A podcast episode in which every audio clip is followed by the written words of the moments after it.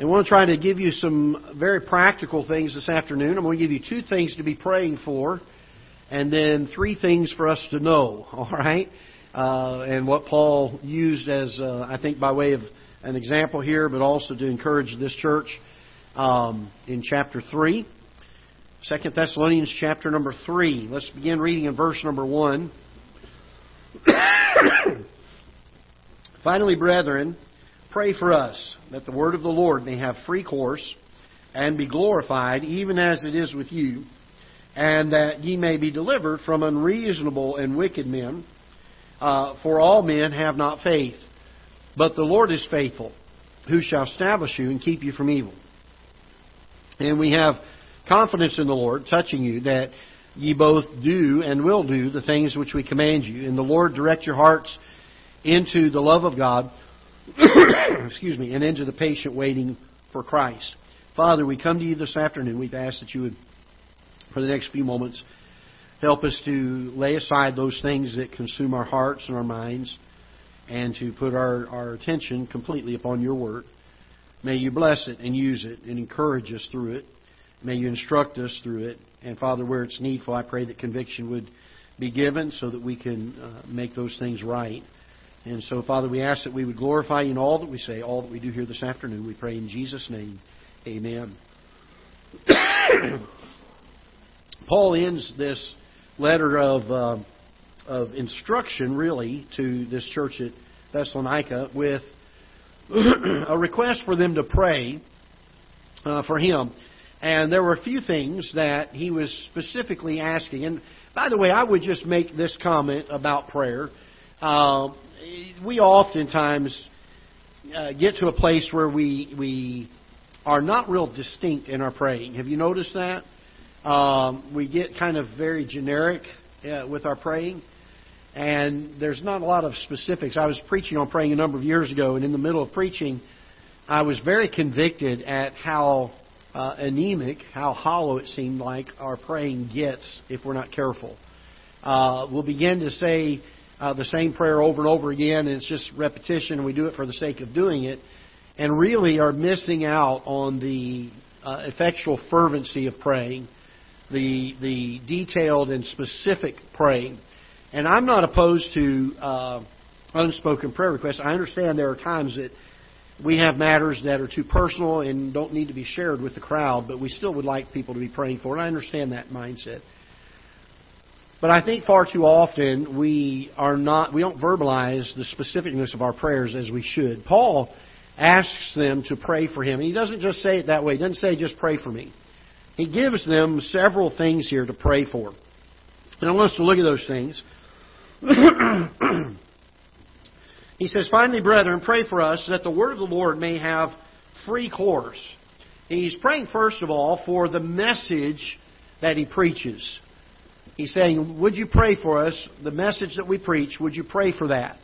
That it would have, notice the phrase he uses here, free course. Uh, oftentimes we teach on being yielded to the Holy Spirit of God. We spoke a couple of weeks ago on, uh, or even last Wednesday night, on the fact that we can grieve the Holy Spirit of God and we can quench the Holy Spirit of God. And there can be some things that will uh, cause the Word of God to be hindered in its preaching. Sometimes it's distractions. Sometimes it's uh, burdens or the cares of our heart. Uh, oftentimes we pray here before service to help us to lay those things to the side and to, to not be focused on those things. And the reason we do that is we're saying, Lord, we want nothing to hinder the Word of God having its, its full effect, to not be hindered in any way, and Paul uses the phrase here to have free course. And there's two things regarding this that I think are critical. First of all, I think we need to be praying for the preaching of God's Word uh, to have free course. When we come on Sunday morning uh, or Wednesday night, I hope and I pray that you have spent some time praying, Lord, help the message to go forth in clarity and with power and with might. The second side of that is to look into our own hearts and say, Lord, are there some things in here that would cause my ears to be dull of hearing and not hear the message that you long for me to hear today? And so it's two sided, both praying for uh, God to bless the preaching of the Word, but I believe also for Him to bless the hearing of the Word. And Paul puts all of that together, and he, he kind of uh, sums it all up by saying, Pray that this message, this Word of the Lord that we have, that it would have free course. That it could do exactly what the Holy Spirit desires for it to do in our lives. And this ought to be one of the subjects, I believe, of a Christian's prayer. It's something we ought to pray for. Lord, help this book to have free course in my life. Help the preaching of your word to have free course. Uh, and so he asks them to pray for that. And then he says this not only that the word of the Lord may have free course, but that the word of the Lord be glorified even as it is with you. And how, how does God glorify His Word? How does this book get glory? And I would say it this way it gets glory by men seeing it lived out in our lives. That's how we glorify it. It gets glory by men seeing this book lived out in our lives. And notice as he says this, he says they would have free course and be glorified, and then he commends them. He said, even as it is with you. In other words, you guys are doing this. Keep it up. Keep it up. But he says, I want you to pray for this. Pray that the Word of God will have free course and that it will be glorified. And then I want you to notice, not only did he ask them to pray for the message, but he asks them to pray for God's deliverance, or God's, I, we could put it this way, for God's protection on them while they're serving the Lord. And again, remember, this church specifically, and the Apostle Paul along with them, are being severely persecuted. Oftentimes, we feel like we're being persecuted, but the truth of the matter is, I don't know of anybody that's sitting here today that has truly been persecuted for the Lord's sake. We may have been ridiculed, we may have been made fun of, we may have even been threatened, but we have yet to uh, suffer under blood, as the Bible talks about in uh, Hebrews chapter 13. We've not yet suffered under blood. We've not had to give our lives. We've not had to stand the beatings. We've not had to be imprisoned for the sake of the gospel. And so Paul is saying here uh, in verse number 2 that we may be delivered from unreasonable and wicked men. Uh, two, two different people to be protected from here. One of them are the unreasonable ones, and one of them are the wicked ones. The unreasonable ones try to logic their way. They think that they have a better way, and they are trying to uh, prove that you're wrong and they're right. The wicked, they don't care whether they're wrong or right. They are out to do you harm. And so Paul asked for protection from both of them, that God would deliver them. And so uh, there are two things he asked for them to pray about. Number one was the message, and the second is for deliverance. And when it came to the message, he asked for it to have free course and to be glorified. And when it comes to the protection, he says, I want to ask that you pray that we're delivered from unreasonable men and also from wicked men. And then he goes on to say this For all men have not faith. Pretty much, uh, we, we may know who the unreasonable men are. Most of us don't know who the wicked men are too many times, who are, are just bent on just harming us for the sake of harming us. Although there are some in this day. But uh, Paul says, I want you to pray for us in this. I would say this that all of those are things I believe that in the day we live, we should be praying for. We should be praying for the message of God to go forth uh, and to be unfettered, to go forth uh, unhindered, and be able to have free course and free rein to do as it wants to do, uh, and as the Holy Spirit wants it to do, and that it would be glorified. We need to be praying for that. We need to be praying for us to be delivered from unreasonable and wicked men. But then there are, are three other things that Paul tells them that he just wants them to know. He wants to remind them of it. And I would say this there's very little that we teach or preach from Scripture that most Christians don't already know some in some way or another. There's a lot of preaching that we do is by way of remembrance. And the reason we do that is because we're prone to forget. And uh, we allow things to cloud our judgment and cloud our minds, and we forget so often. So he's going to teach them some things here in verse number 3 and following that are really not new, uh, nor are they profound, but they certainly are needful. And uh, look at it says in verse 3 He says, But the Lord is faithful. It's very important for them to know uh, that the Lord is faithful.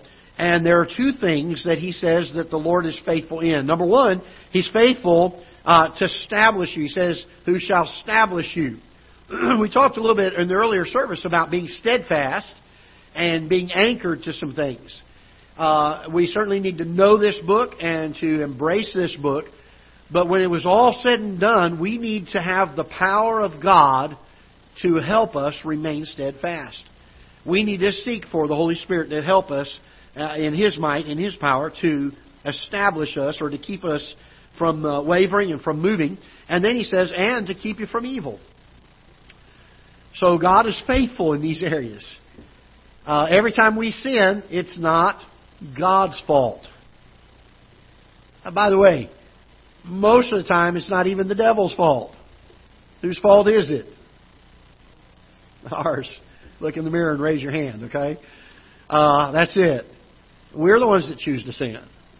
And yet God has given us, uh, and He is faithful in this area, to give us a way of escape every single time to keep us from evil. Uh, he, he reminds them, too, in verse number 4, that they are to have confidence in the Lord. Remember when we talked earlier, uh, we were talking about the fact that they needed to be watchful and they needed to be working. If you'll remember from the earlier service, those were two things that were very important.